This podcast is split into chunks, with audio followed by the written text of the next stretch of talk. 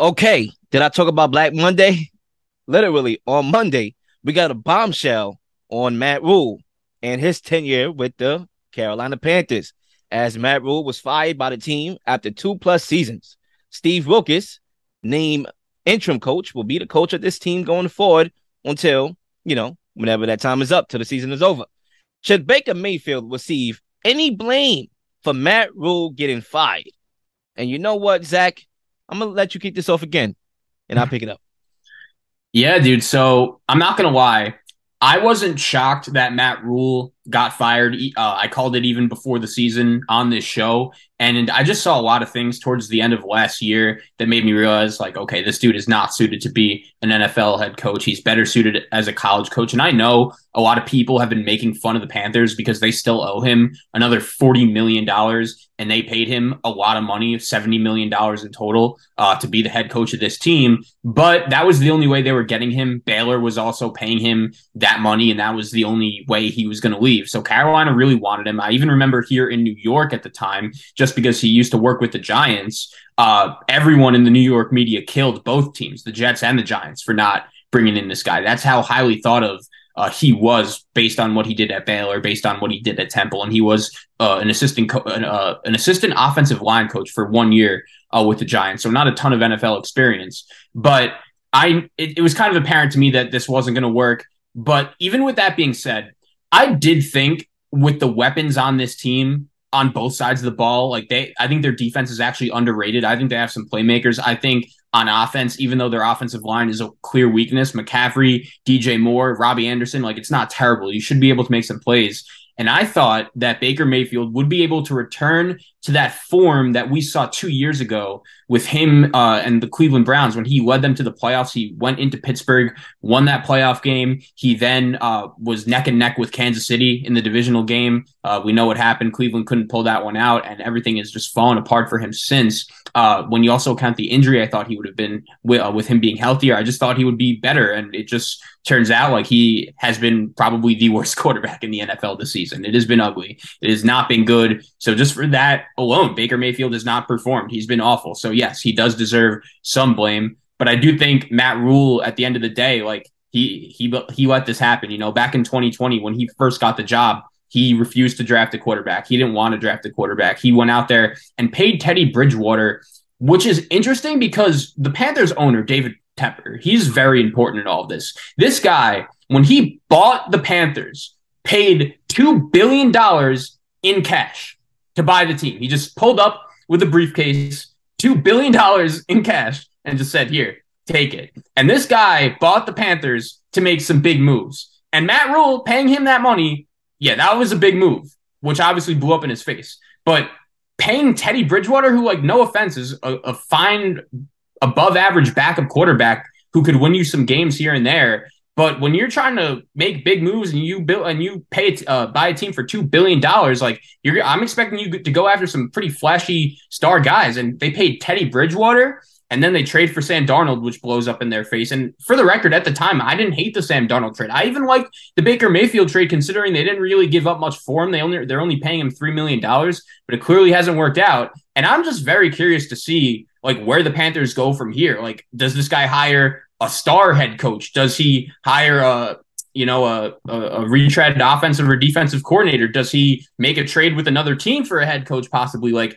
I think anything is on the table here because Carolina, when this guy bought their team for that much money, he was expecting at least to be relevant. And right now, Carolina feels like the most irrelevant team in the NFL, and I wouldn't be shocked if they're picking number one in the draft. So that might be uh, their path going forward. Yeah, I think First off, to answer the question, when talking about Baker Mayfield, I won't say that.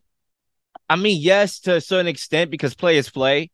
So, of course, a job is secured by a coach based on the player's success. So, to a certain extent, I have to say, yeah, but in theoretical long term, you know, I'm thinking here, nah, I don't think he has anything to be blamed about it because I think the writing was written on the wall. And first off, I never expected Baker Mayfield to go to this situation and just have a career rejuvenation.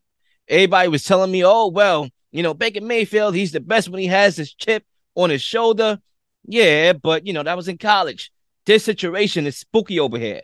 I done seen Sam Donald leave one terrible situation and go to a worse situation. Look at the Jets right now.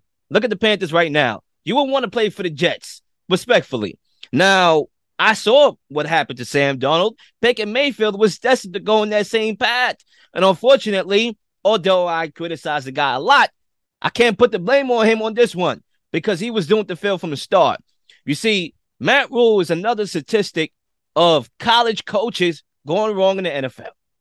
Listen, some of these guys' concepts that they run in college don't translate to the NFL. It's just different, even from a recruiting standpoint, because you can't recruit in the NFL. You can't walk up to Justin Herbert's crib out there in Oregon, Eugene, and say, Justin Herbert, come to the Panthers. You can't go to Russell Wilson's house and say, Panthers country. That's right. You can't do all that. That's what you can do in college. You can sanguinize these college recruits to come to your franchise.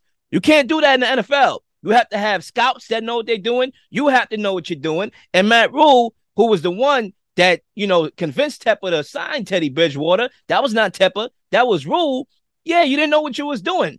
So when you think about this from a longer term perspective, it was going to fail. Teddy B, you know, Sam Donald.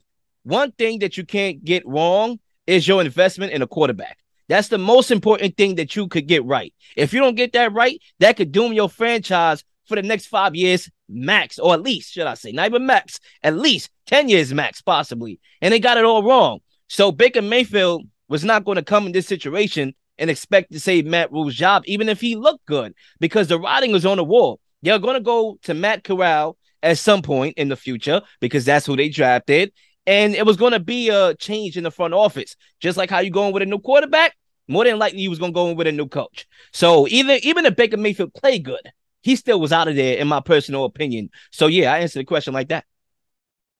Yeah, and it's going to be interesting to see. Like, I know um, they drafted Corral in, I believe, the third round, and he unfortunately had the Lisfranc injury out for the season. But if Bryce Young or whoever, whichever quarterback they want is there, like I think they have to take them. So it's going to be interesting to see, or they trade the pick if they love Corral. I don't know. Who knows? They they could do some crazy things. Like if they have the number one pick in the draft, like think about what they could get. Like I, I don't know. Uh, but all I'm saying is I think this dude David Tepper, uh, I, I could I, I could be suspecting some bombshell news uh, coming from the Carolina Panthers with this guy running things because he was clearly not happy uh, during his press conference when uh, he addressed this. He wants to have a, a, winning team, and he almost reminds me of Steve Cohen here in New York with the Mets. And it's interesting because these two guys are very similar and just two of the richest people in the world. Steve Ballmer with the Clippers is another comparison you could make, and they they've just came in and with the Mets. They were just so poorly ran uh, from beforehand, like Steve Cohen, the, he's immediately changed the culture. And I know this season ended in such disastrous form, but already Met fans could tell, like, okay, things are changing, and eventually uh, they're pretty confident that they're going to get there. But then I look at the Carolina Panthers, and they just couldn't be more like they just couldn't be less relevant right now, and it's really crazy to see because I was expecting a lot of big impact moves from this guy going in. And it's unfortunate again because I still think this team has some talent. Like there were some rumors going around when the um, Rhule news was first made that, oh, they could be trading Christian McCaffrey and DJ Moore and Brian Burns. They have pieces on this team. And I'm, again, I'm just very curious to see where they go from here because I, I know it's not a great job. It's not the cowboy job. It's not the Packer job, but there isn't a ton of pressure. Like I don't think these fans are expecting you to come in and, and win a Super Bowl right away, even though in internally with Tepper, like yeah, there probably is going to be some pressure. But it, like Matt Rhule, even though he was a he's not he wasn't Urban Meyer, like he at least knew how to carry himself professionally, but the product on the football field just wasn't there. And if you could just put a sustainable, good product on the field, like I think this could be, you know, not a terrible job. Tom Brady probably going to be retiring sometime in the next few years. The Falcons have some weapons, but uh, you know, they're, the quarterback is a question mark right now. They're still pretty far away. And uh, you look at the Saints; they have some question marks, and they're in a bad salary cap situation right now too. So it's going to be interesting to see uh, what they do after this. Uh, now that Matt Rhule is officially gone. Yeah, to me, it's a very unattractive job for all the reasons prior to your last segment, your little last few sentences that we explained on the show. Like it's an unattractive job because you don't have a quarterback. Most coaches. What if they have the number one pick though? If they have a number one pick, then possibly. So I guess from a longer term perspective after the season, we'll realize if it's unattractive or not. But even then, like it still may not be attractive because there wasn't a lot of guys that still wanted to coach the Jaguars when they had the number one pick for Trevor, who ended up getting the job, Urban Meyer. Who was the choices? There wasn't a lot of choices, right? But the job became attractive, you know, to Doug Pederson because he didn't have a job. He left, he lost his job. So that was another year removed.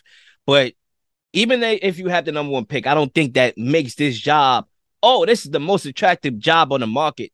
I just think there's going to be other jobs that's going to be right. I agree, but uh, what I'm saying is it's it. not it's not the Washington job. You know, you know, like right away when you're walking into that, like it's probably not going to end well as long as Dan Snyder's running things. Like with David Tepper, I know this didn't work out with Matt Rhule, but like I just think it was because Matt Rhule wasn't capable. He wasn't ready of handling and running a, an NFL team. Like I, I don't think it had to do anything with the environment. You know what I mean? That and it's David Tepper too, because when you have when you bring in David Tepper, who's the new owner of the team, and a new coach, you're to make mistakes. This is a new personnel that came together around the same time. You're to miss on some mistakes. And it's funny because I actually had, you know, a few things that I actually found out today that I totally forgot that, you know, existed. Like they offered, well, they had a deal put in place, a package centered around the eight pick overall to acquire Matthew Stafford.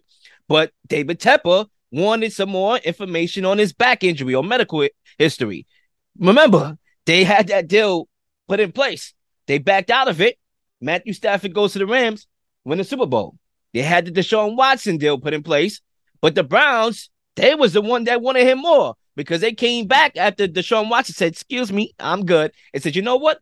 I'm gonna add more sugar to your iced tea." So now the Browns iced tea is sweeter than the Panthers. So they had their opportunities to get quarterbacks, franchise quarterbacks, excuse me, and they opted not to, or they got denied, or they didn't go at it enough. So, you know, that's Tepper. That's not only Matt Rhule. Matt Rhule, he busted with that Teddy Bridgewater idea, and he can't coach in the NFL. But David Tepper, if you're the owner, you have to learn how to use your power. That's why you're the owner. You can make that last second call, but at the same time, I understand why you want to get your coach's input on what he feels comfortable and who can fit his system because you clearly don't know nothing about football. He's supposed to. So it's a whole mess here. And that's why this job is unattractive to me, even if they were able to get the number one pick overall.